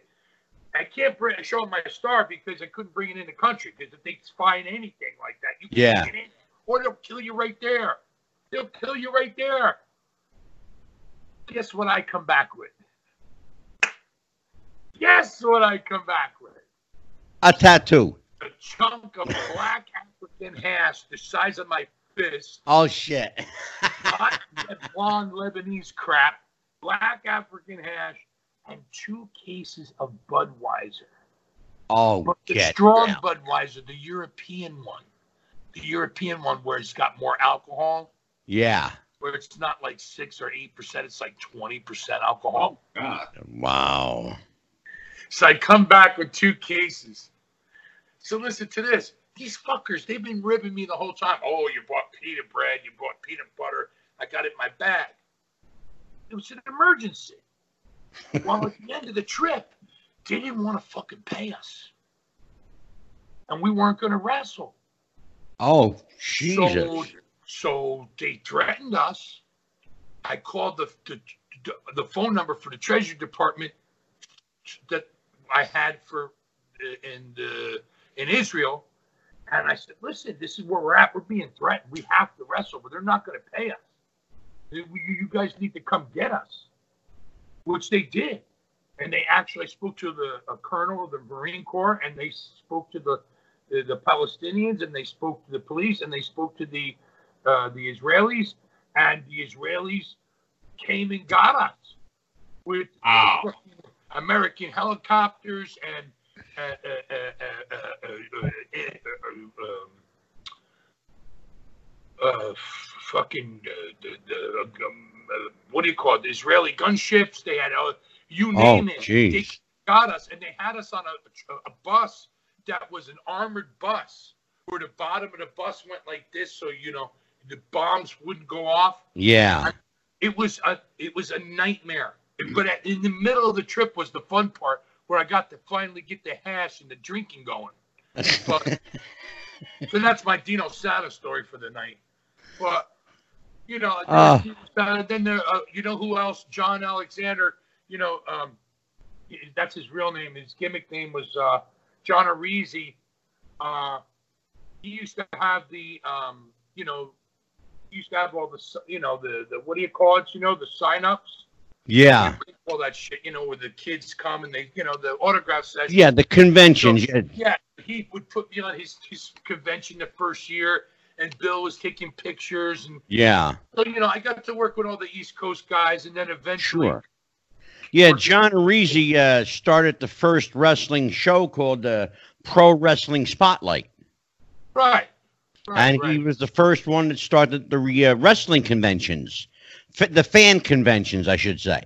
Right. It was it was very good. The one that I went to, the first one in '91, it was Right. very good. I mean, it was really, it really was very good. I mean, it was. Jeff, did you ever work for Mrs. Maivia? Well, I'll tell you a good story. Um, Auntie Lee and I were very close. Um, when I came to Hawaii, um, she really liked me. Um, she would call me. She first she saw how I could talk, and she would come watch at the where she had her ring set up to see if I could be something or not, you know. And Yeah. she said to me, I don't care what you do in the ring. I care what you say because what you you could be taught what to do or, or someone can tell you what to do, but what to say is a tr- is a gift, and you have that dad thing. And she said, "Look, you know, um, come meet me at the Outrigger Malia. I go there for happy hour between five and seven o'clock every Friday night, and I'll talk to you about the business, and I'll help you." But she also assumed that I knew more than I did. But the Right. things that she shared with me were things like, listen, don't do what the boys do. Don't get women pregnant all over the world. Don't marry a woman until you're done with the business. I know it's going to be difficult, especially if you have a long career, but there's too many women out there for you to stop doing what you're doing and to bring a child into this world and not be there. It's rampant in our business, and I don't want you to get involved with that. Um, she said there are women in this world that are good people, but for the most part, like with anything else, Mhm. mostly bad. And Yeah. The chances of you finding a good girl are slim to none compared to finding a bad girl. And I'd rather you be focused on your career and not focused over there Yeah. or something like that because your mind isn't where it's supposed to be. And Yeah. she would tell me Stories, you know. So she gave you life lessons. Yeah, yeah. It was every Friday night for, I mean, for a good almost year. She always used to. This is way. This is when Dwayne was like, I was 26. He was 16 because we're 10 years apart. So he Yeah. was 16 years old. Um, uh, sh I, I met his mother, uh, her her daughter, a couple of times at King Curtis's house, but we never really had a conversation other than "Hi, how are you?" Um, Right. with Rocky once. Rocky Johnson. I worked with him once in Florida. God, I was a drizzling shits. But uh, uh, but, but Leah was. She always used to call me her star. And when I went to work for Akbar at the end of '92 at, at for Global Wrestling Federation on the ESPN, Yeah. she came and went out to the ring with me. Wow. That's right. Gary Hart did. was there, and, and and and you know they said, "Look, you're a heel. It doesn't matter. She wants to go out to the ring. Let her go out to the ring if that's what she wants." And uh, she came out to the ring with me a whole bunch of times. Then I spoke to her over the phone periodically throughout the years. Um, I did speak to her probably about a year before she passed, and then I saw her at one of the very first Yokozuna benefit memorial shows in 2001 when I Right. hurt my neck. I had my neck in the in the brace. It was right around September 2001 Right. when that was, and uh, you know, I always loved Afa Senior, always loved uh, Sika, all the Samoans, Samu, and you know, Rikishi. Yeah. Everybody, everybody, Tonga Kid, everybody you could name. But you Yeah. know, for Pops to hear Pops is our an affectionate word we call Afa. But so Yeah. so for Afa to hear senior Afa to hear her say, she I come in the room, she grabs my hand, she gets up, she literally grabs my hand, put, drags a chair over, puts me right next to her. And I'm looking at Afa. And he's looking at me like, oh, you fucker. But he doesn't say that, but I can tell from his eyes, he's like, fucker. you know, this is my star. And I'm like, Right. He's like, Go ahead, Mikey. he couldn't say he sucks. He couldn't say that because he had to give it respect. Anybody else, he would have said, "Listen, he sucks. He just talks good." But then when that was the last time I actually saw her. I spoke to her after then, but that's the last time I saw her. She was a wonderful, wonderful lady. Big booster, big booster. Oh, Tony Baloney went off. Angelo, he's Right here. call while you're there. Well, where's your picture? I'm Come right on, here. Joe, Mike, Sam, Charlie, get on here. I'm right here. Good afternoon, Hawaii time. Oh, I'm zoomed in on the beard. Okay, now I got two beards. Now I got one beard, and I got a beard and a half.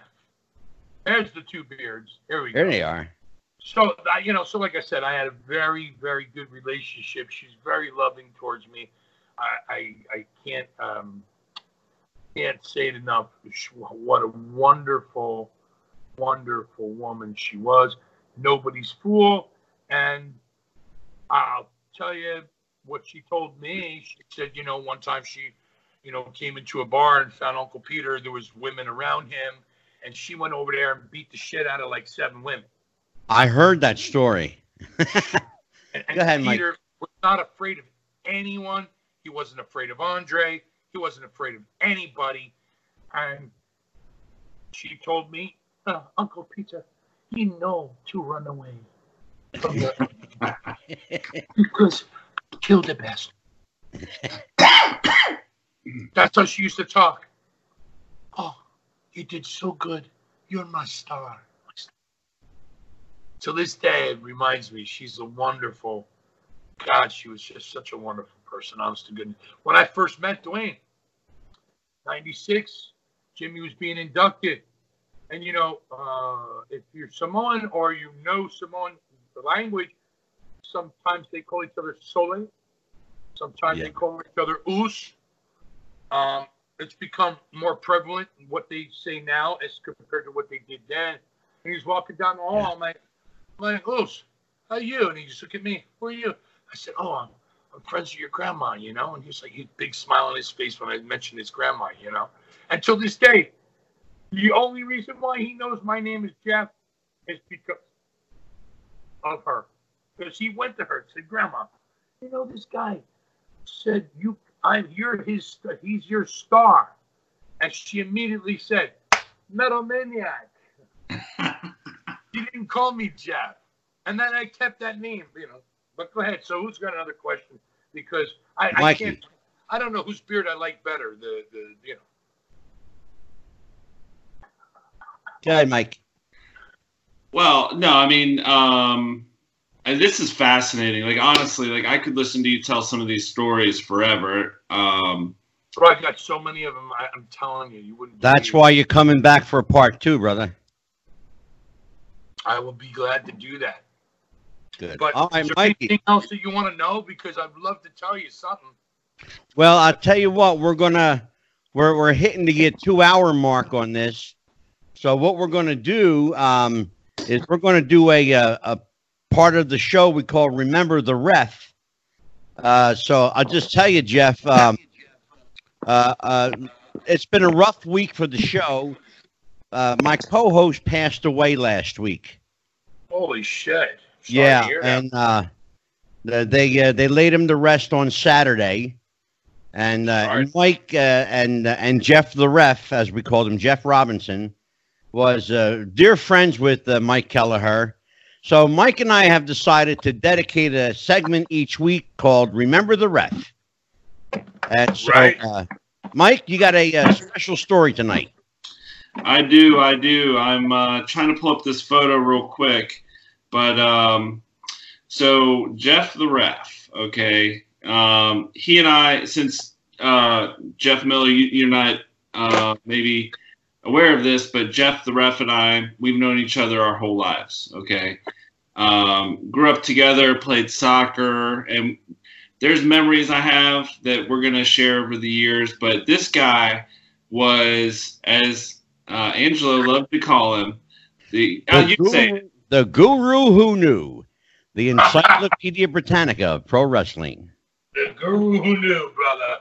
absolutely like this guy. You could you could ask him anything. He would be marking so hard to get to hear some of these stories. Oh my God, yeah. So um, We lost a great mind, man. A really a great mind.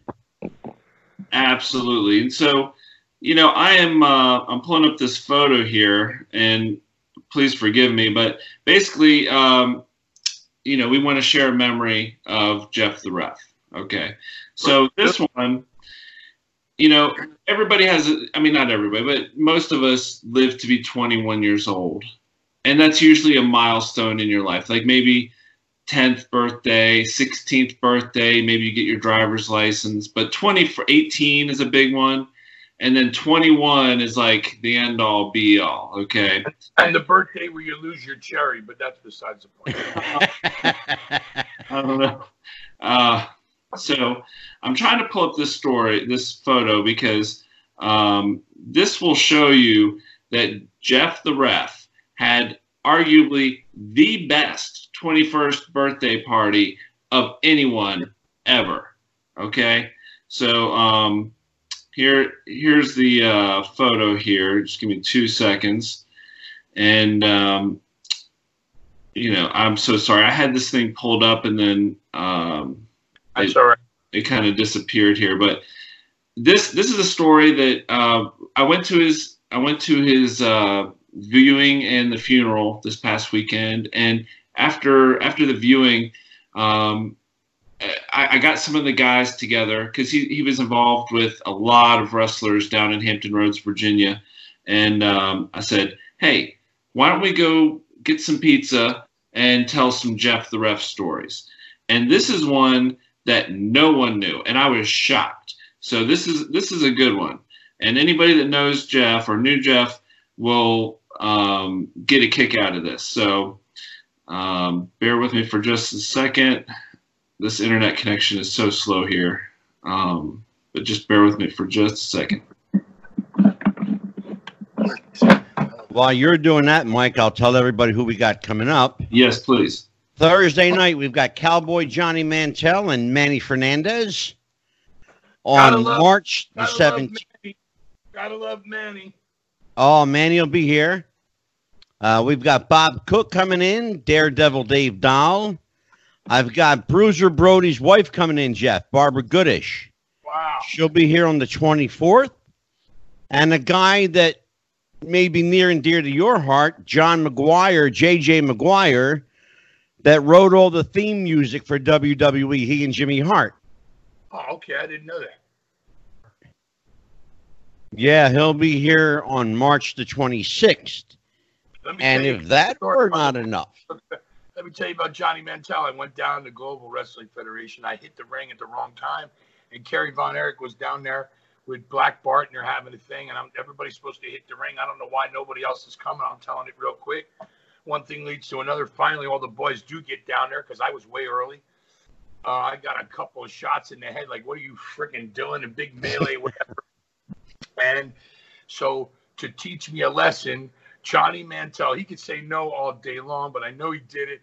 He said to Dave Meltzer, listen, uh, Metal Maniac waited online to get and paid five bucks to get a picture with Kerry Von Erich. The truth was, is I set my girl down, who was from Louisiana at that time, that girlfriend, and she wanted to go. I grabbed the referee went way on the other side of the building, set her down, and I waited for her ways away in my street clothes.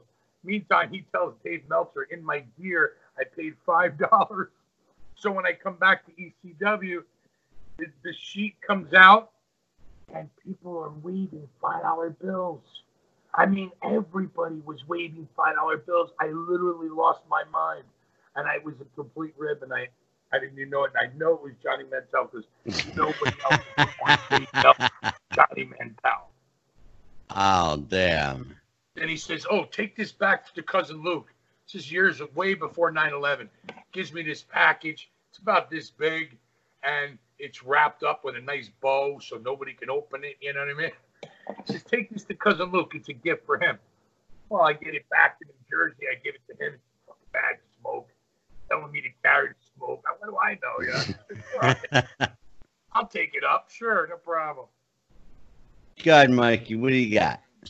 You know, it's this is really pissing me off because I had the photo pulled up here. Angelo, this is all your fault because the staff work. This this picture should have been posted up and immediately put in when we did this conversation. I can't believe you. Angelo. Well, it it'll be it, it will appear tonight on the video, along with pictures of Metal Maniac and video clips of said Metal Maniac. Oh God, I don't know what video clips you're showing, but the ones that I sent you, at least I know I'm. It's livable. Well, well, I have one. God, thank I have myself. one, Jeff. It's you and Jimmy working for Dino Santa in Williamstown, New Jersey. Yeah, and uh, that was the uh, the so-called five thousand dollar I Quit match. Wow, that was in the early '90s. It sure was, 1992. I was still wearing, I was still wearing the black and pink. Yep. And I sent you, I sent you a video of a match that's edited, meaning all the crap was edited out and just the action. Yeah. That one, that was a Dino Santa show too. Yeah. That I sent you. Uh, and that one was a good one, and Jimmy worked his ass off. But I didn't know until then what I was doing. Before then, if that match you have was before that night, oh God, I must have been horrible. uh, no, it was actually a really it was a really good match. Yeah, but you got to know Jimmy's probably holding me up. At least by the time that I did the match that I didn't, I, the one that I sent you, I sent you two. One's a three-part video, and one's just the actual, just the wrestling, and it and it cuts from, you know, getting into going and doing bang bang bang. It shows the angle and everything, but it's cut. That's where I actually knew what I was doing. Yeah. you talk about, I still didn't know yet. Jimmy was take your hand, put it here, and take your hand and put it there and do that. And take your hand and put it there and do that. Exactly. That's how he taught me. Come on, brother, man. My beard is getting longer as we speak. All right, so I'm going to tell you this story. Go ahead. And, and then uh, we can add the photo later. This is so. This is pissing me off so much. But so Jeff the ref was turning 21 that day that WCW came to town in Virginia, Norfolk, Virginia. All right. So he uh, he got to the show and he knew the hotel that the guys usually stayed at. So what does Jeff the ref do? But somehow work his way um, to the bar where usually uh, the the guys would go to. Yeah. And somehow or another, it came out that it was Jeff the ref's birthday, and the guys were all all you know happy for him, and they said, "How old are you?" He said, "Oh, I, I'm turning 21 today." And then a certain somebody, a 16-time world heavyweight champ by the name of Woo Ric Flair, says, Yeah. "This is what we're gonna do." Uh oh. That's We're you gonna pour it, and you're gonna drink it. And that Jeff the Ref got obliterated with Ric Flair and a whole bunch of other WCW stars on his 21st birthday. Now you find me something that has a better birthday than that. He's lucky I never got to meet Flair. Doesn't get any better than that, my friend. Well, there's a picture of rat of uh, the ref and, and Flair together, so I will send that to you, and Okay. you can uh, post that with this. I am so pissed off that I didn't get to. Oh, post that's okay. We'll insert it in video. Not but problem. uh, tell me, Angelo, oh, that Post production. Post production. Absolutely. Post-production. That's why we edit. Well, Jeff, listen, my friend, Oh, wait. thank you so Yeah. much for your time and the stories. Angelo, Angelo, what do you call the name of your show? This is Wrestling with the Future. This is the Metal Maniac with Wrestling in the Future, and I'm on with the beard guy and the dummy from New York, and you have been watching the ultimate professional wrestling discussion right here, the Metal Maniac, and get it right, you chubby dummies, because I will come to your house, I will snatch you, and I will put you to sleep, and I will take your wife out for a piece of pizza. I cleaned that up. I didn't want his beard to go. On that note, for the Mental Maniac, Jeff Miller, Hawaiian papaya. Get a look for Mad. Mike Kelleher, there. Hawaiian papaya. this is Psychic Mike- Medium Angelo. Mike just flexed, and absolutely nothing happened. that's right. Until I see you guys next week, same time, Time, same channel, podcast baby. network. tune back in and listen. For the Wrestling next with the time you wanna Future. Be on the show. You better have Skype ready a month before.